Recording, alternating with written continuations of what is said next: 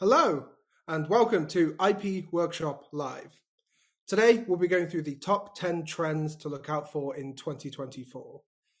We'll be covering the latest sneaky infringer strategies, the top marketplaces to watch, global policies and legislation. I'm Ryan, your host for IP Workshop Live. Joining me are Suzy, Alexis, and Martina. Welcome, everybody. Shall we start with some introductions? Yeah, for sure. Hi, everyone. I'm Suzy. I'm a brand executive here at MarqVision. Um, for the past three years, I've been a um, specialist in product applications for brands, and I'm excited to share a little bit about our 2024 insights with you today. Hi, everyone. I'm Alexis. I'm a brand protection specialist here at MarqVision. I help our customers craft and implement their brand protection strategy, and I'm really looking forward to this conversation today. Hi everyone, I'm Martina Clocchiatti and I am a Global Partnerships Manager here at MarqVision. Thanks everyone for joining us today. So, to dive in, our first trend for 2024 is the growth of live shopping. From social media platforms like TikTok, Kuaishou, and Facebook to online marketplaces like Amazon, Taobao, and Xiaohongshu, live stream shopping channels have grown rapidly in recent years and pose significant challenges to brand protection efforts. Uh, Suzy, why don't you kick us off? Yeah, for sure. Um, you know, I think a lot of um, with the rise of TikTok, with rises of you know video platforms in general, a lot of people are moving over from um, you know static content to live content and social selling, um, which you've already known for the past year.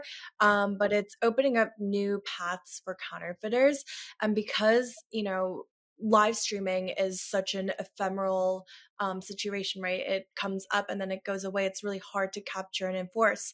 Um, the the ways um, of doing that and the technology required to um, accomplish this is needing to get far more sophisticated. Um, in order for us to effectively get to the bottom of counterfeiters on live shopping. Yeah, there's also a distinction that we can make between pure live video shopping, where it's like an auction style event that has been very popular in China for quite some time, and more recently in the US as well on the platform Whatnot.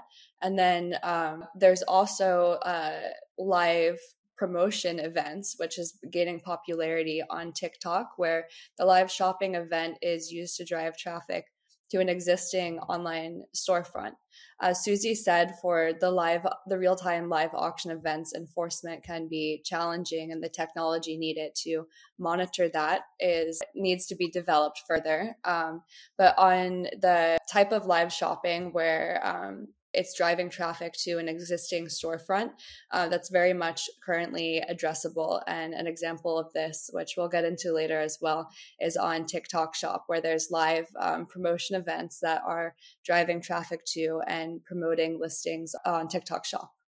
I agree, Alexis. And I think there is another trend we're seeing, which is the three second shopping format um, where items are literally being shown for a few seconds, as you can see here, and then the seller is moving on to the next product. And of course, monitoring and removal of infringements in these cases can be quite challenging. But for example, Douyin has been taking um, several steps to tackle this quick introduction sales. Of course, counterfeiters will always try to find workarounds. So it's very important to make sure that we communicate with platforms directly about the seller's behaviors and patterns to make sure that they can develop their own effective moderation controls to tackle this issue. Yeah, I think as well with them being live, it just really means that brands have to be kind of constantly vigilant with these fakes. There's no sort of permanent video that you can go see. You kind of need to be there and report things as you're seeing them a lot of the time. So, our second trend is impersonating sites and what we're calling desktop cloaking. These pages have been around for a long time, but this new strategy for resisting IP enforcement has come to the fore. This uh, desktop cloaking. Uh, Alexis, could you talk us through this a bit? Yes, definitely. We've seen an increase in this type of impersonation website where the content is completely different on mobile devices and desktop. And the infringing content can only be seen on uh, the mobile phone. Um, so the behavior that we've seen is that we've we've been seeing a lot of this type of website advertised uh, on Instagram, for example, specifically targeting mobile users and the ads that they will put up um, mimic ads of brands themselves. And oftentimes we see too good to be true deals um, you know outlet sales black friday sales hard to get products that they're advertising. And then um, yes like as you can see here in the graphic uh, it's totally different on the what you what you can see on the desktop and then a lot of times as well the the domains used will be a a jumbled mix of letters, uh, not really any relevant keywords to the the brands or products themselves. Um, these domains are very cheap to purchase and they're very easy to uh, quickly stand up as well. And this is a method that we're seeing these these domain owners use to try to get around enforcement.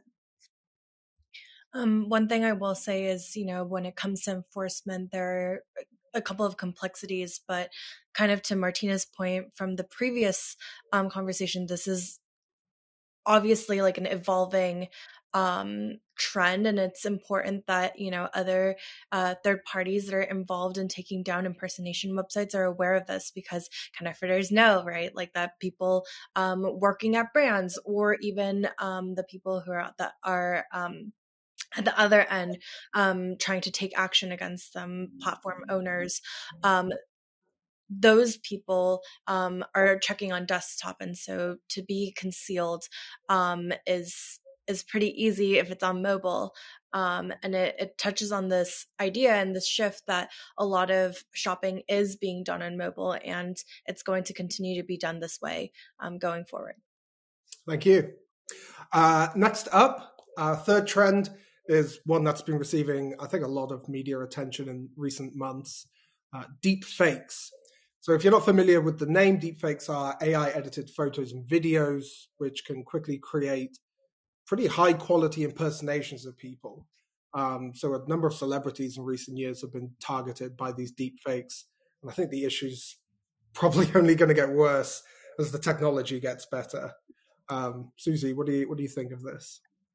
Yeah, I mean, this is really interesting because, you know, right now I think a lot of financial institutions, for example, um, deal with this this particular problem where um, there's, you know, CEOs or large figures in the finance industry who are well known um, and all over TikTok. I think I saw even the other day um, one of like Warren Buffett saying that he's giving away like you know hundreds and thousands of dollars and you should leave your bank account information.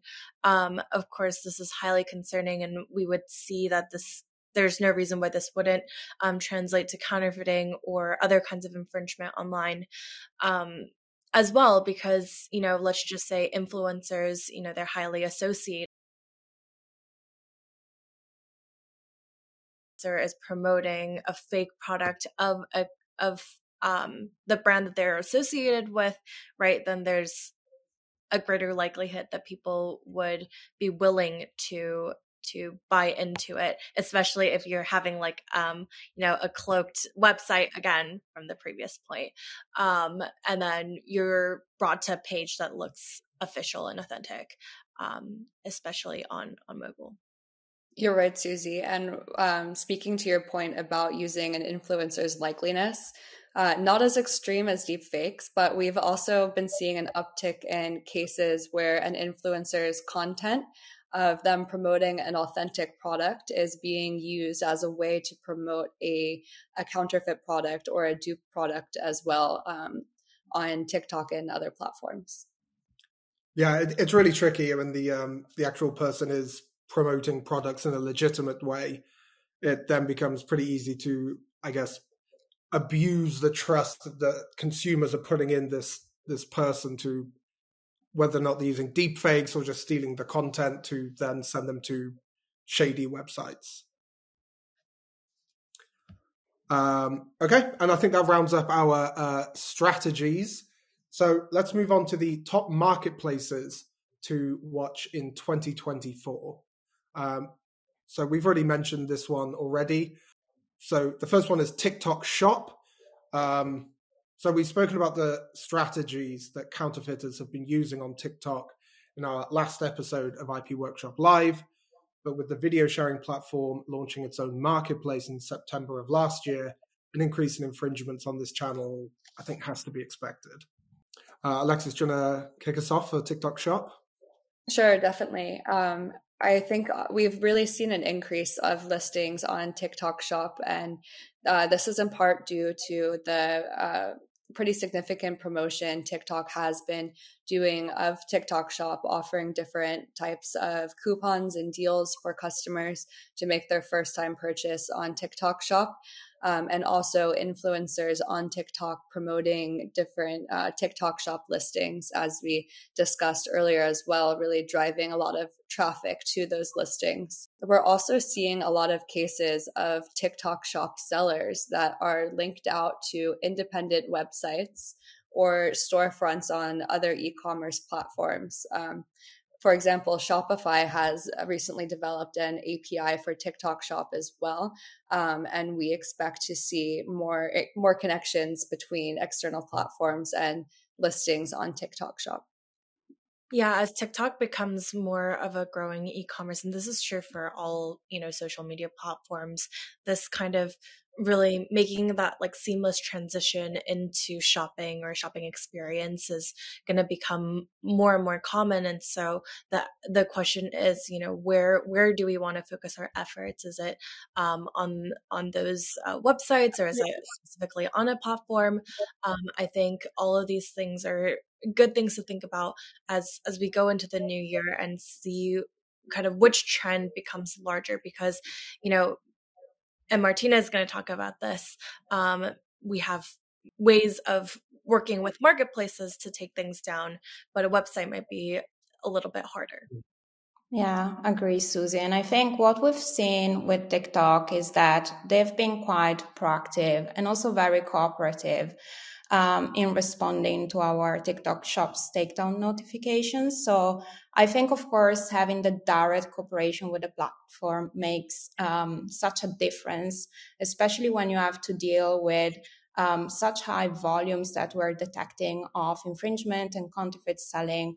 Um, so we can speak directly um, to the platform and make sure that our requests are prioritized, which of course really, really helps yeah, I think they've shown overall a good motivation on their own behalf to remove the counterfeits, remove the uh, bad content from their own platform, which is definitely a good start, I think. Okay, uh, the next marketplace that we'll be talking about is Temu. So, Temu is the US based sort of subsidiary of the Chinese Pinduoduo. The marketplace spent a lot of 2023 growing very rapidly and picking up a lot of market share, um, primarily using policies of really extremely low product pricing. Um, Suzy, what are you? What are your thoughts on Temu? Yeah, I mean, um, you know, Temu's low pricing model is very interesting because, um, you know, in a lot of cases, it's unlikely that um, there's a lot of profit going on there. So they they are spending a lot of time, spending a lot of money on trying to acquire market share um, of a consumer base. You know, often even competing with other marketplaces um, you know for example like the alibaba group's market like internationally facing um, marketplaces so that they can remain to keep their prices low um, and then, you know, this might change in the future, right? The prices might go up. Um, but right now, because they are operating with such policy in mind, uh, it's likely to see that a lot of counterfeiters will um, exist on those platforms because uh, prices are are lower, and um, it encourages people to uh, shop at a lower price point, um, and the impression that's associated with it. Definitely, to your point, point Suzy, on um, Temu investing heavily to grow market share in the U.S.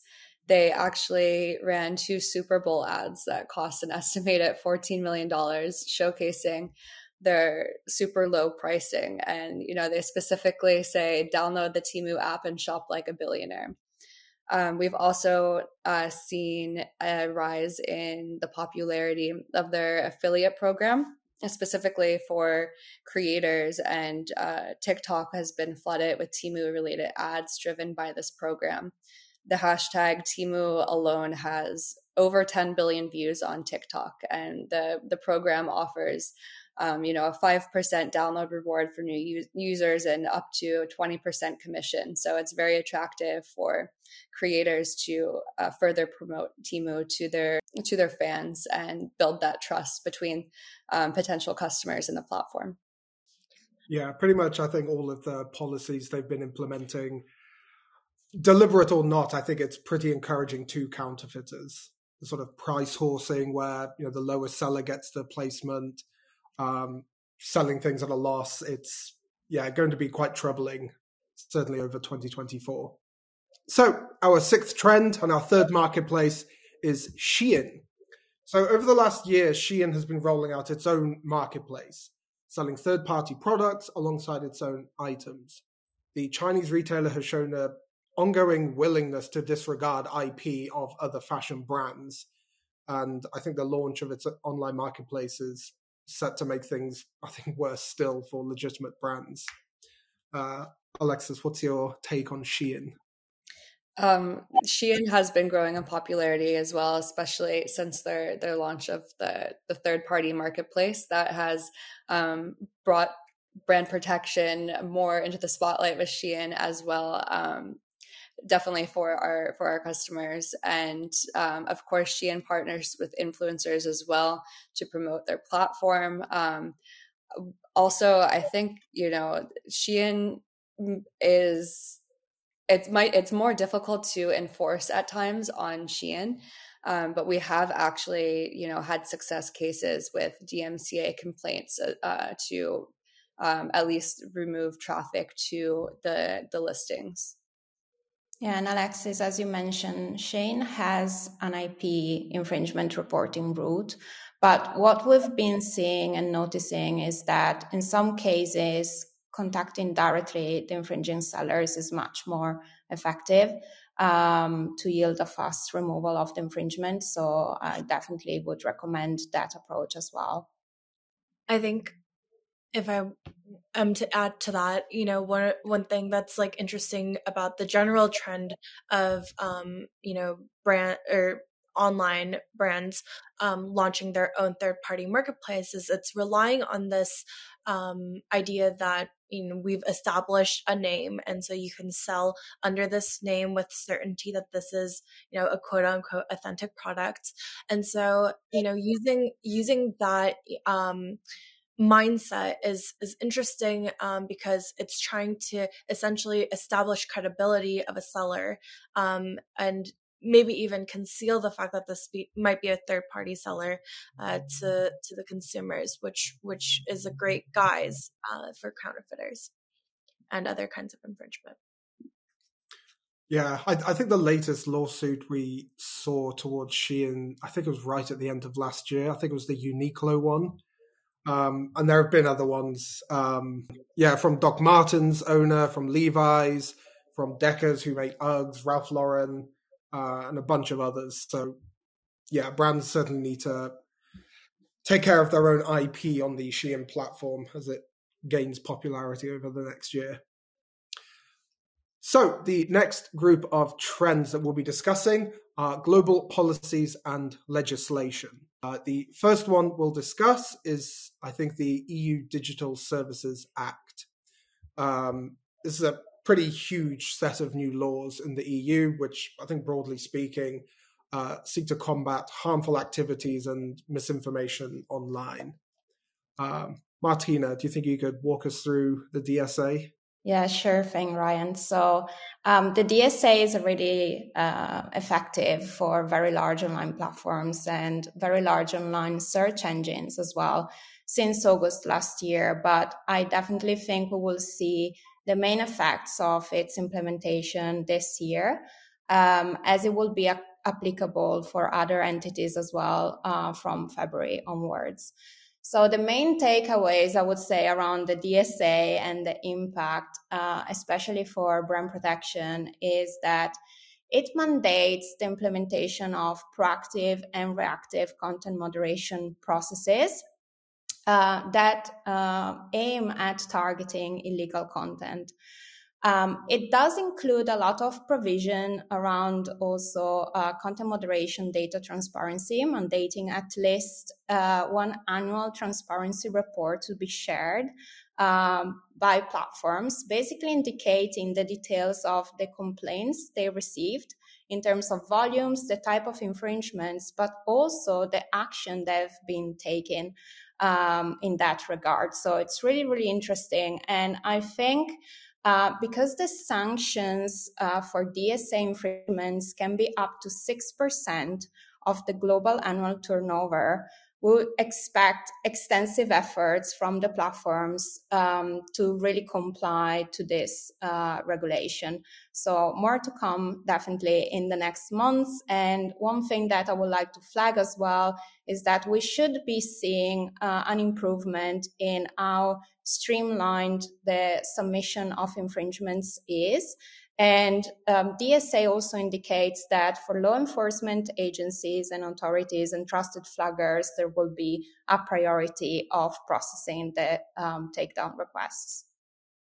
Okay, so this is, I guess, the reactive responsibilities that you mentioned. That when people report, these platforms have a responsibility to actually action uh, the requests, right? That's correct. But there are substantial changes also in requests as to proactive moderation. So, in terms of content moderation controls, so proactive filtering of infringing listings, but also notifications uh, around um, counterfeit sellers or repeat infringing sellers to ever purchased a product from that seller after that that seller was flagged. So um, it mandates quite complex um, tools and, and uh, processes to be implemented, which of course require quite a lot of effort. And um, while larger platforms, of course, do have the resources and expertise to implement this extensive trust and safety uh, moderation implementation, we expect that smaller platforms will lag behind. Okay, well, let's hope they can catch up as well in time. Uh, so for trend number eight, we'll move over to the United States, where we have the Shop Safe Act. Um, I think, as the name suggests, this act is designed to hopefully ensure a safer uh, shopping experience overall online. Uh, but could you explain in a bit more detail, please, Martina? Yeah, sure. This is another very interesting proposal. So it has been reintroduced to the US Senate back in September uh, last year, and it could really bring major changes in online marketplaces, anti counterfeiting, um, and content moderation if implemented. Um, in a nutshell, um, alongside the Inform Act, ShopSafe puts a lot of responsibility on the platforms to vet the sellers proactively and to make sure that anything that is unsafe in terms of items is proactively removed. Um, the bill, if passed, will incentivize the platforms to implement a series of moderation controls and will actually provide them with a safe harbor um, if they were to demonstrate that they took sufficient efforts for vetting the sellers, um, that they implemented policies to discourage repeat infringements uh, from, from sellers and counterfeit sellers specifically, and also, um, if they're able to demonstrate that they put in place processes for which a consumer has enough information before um, um, purchasing, making a purchase on the platform as to who is the seller. Um, I think for this regulation, it will be very interesting to see if, if passed, what are the effects, especially in specific um, sectors such as uh, pharmaceutical sector or toys, food, and consumer goods industries, which we expect to benefit the most uh, from this bill. Yeah, items that if they're counterfeited, you know, it's not just a threat to brand's IP, that it's a genuine threat to the health and safety of the people Correct. using them. Yeah. Um, yeah, well, fingers crossed. The Inform Act passed last year, so hopefully they can get shop safe through as well in 2024. So, for our ninth trend, we are moving over to China, where we have a set of revised trademark laws. Uh, the CNIPA, the Chinese National Intellectual Property Administration, has proposed legal changes to better combat misuse of trademarks within China. Uh, yeah. Martina, could you give us a closer look? Yeah, so we've seen that the changes to the patent law have been just implemented in China. So everyone is really looking forward to the impl- implementation of the proposed amendments to the trademark law now. And there are, I would say, three main areas really that everyone should be looking forward to, which are uh, first, um, the establishing um, of an obligation of use uh, for registered trademarks. So basically, uh, the proposed amendment uh, states that a statement of use will be required every five years. Um, secondly, there will be an enhanced protection for well known trademarks. Um, and this comes in under the form of an anti dilution provision, basically uh, impeding the use and the registration of trademarks um, when they aim at diluting the distinctiveness, uh, but also tarnish the reputation of well known trademarks. And then finally, there is a very important piece um, that is around the prohibition of the registration of bad faith trademarks. And this could become um, an independent ground for refusal for trademark applications, which we really look forward uh, to be implemented. Okay, so a generally healthier landscape for trademark law if these if this legislation does go through. Martina, we've seen many instances of counter notifications of bad faith, specifically on Chinese marketplaces from trademark squatters, especially with international brands that are scaling into Asia. How do you think the revision will impact this moving forward? Yeah, I, I believe this revision will impact that massively. So platforms like Alibaba um, should be really see a decrease in successful counter notifications uh, from counterfeit sellers that we see uh, being based on uh, bad faith registration and basically being groundless. So hopefully that piece of uh, law will help them to reject such counter notifications and um, remove uh, rapidly the trademark infringements. Okay, fantastic. So, our final trend for 2024 is the growing implementation of revenue recovery. So, put simply, this is a program that allows brands to reclaim damages directly from the counterfeiters that have been appropriating their IP. So, through a process of collecting data on a counterfeiting network's actions and identities, direct legal action can be taken against them with the potential of pretty huge sums of money returned to the brand itself. Um, Alexis, could you talk about uh, revenue recovery a bit for us? Definitely. Uh, revenue recovery is a measurable and very easy to under- understand demonstration of impact so when crafting brand protection strategy, revenue recovery is generally the the ultimate goal to really disrupt networks and reclaim damages. Yeah, and that's to that point, you know, we're not trying to play um, catch up with counterfeiters or with infringers anymore.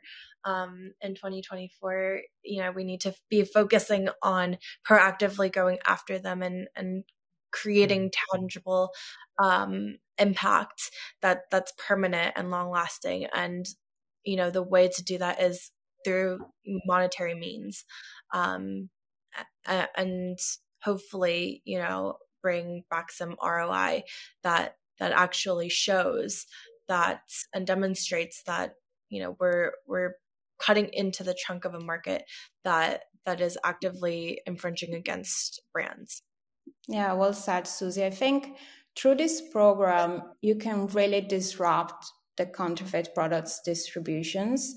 Um, and what we've seen is that success of revenue recovery programs um, really depends on the expertise, uh, but also on the ability to coordinate the different partners uh, that the brand owners uh, will cooperate with. So, first of all, um, we recommend working with data driven online brand protection providers.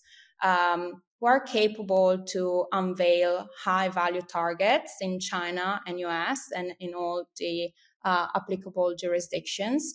Um, secondly, of course, being able to cooperate with industry specific uh, investigators um, will enable the brands to validate those targets that have been identified, but also to maximize the impact of the actions taken. Um, for example, um, investigators that would know when the stocks are at the highest are able to calculate the timing when they will perform the raids.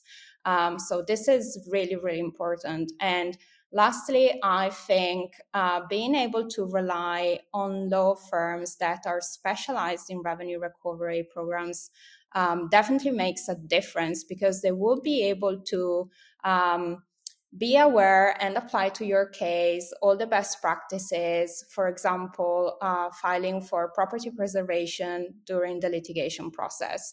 So I think coordinating all these efforts um, in a timely manner can significantly uh, influence the success of the program. Definitely. And I think that wraps up our final trend for 2024. I'd like to thank everyone for watching, uh, Suzy, Alexis, and Martina for speaking today. Thank you so much, everyone. Thanks, everyone. Thank you so much. And we'll see you all for the next episode of IP Workshop Live.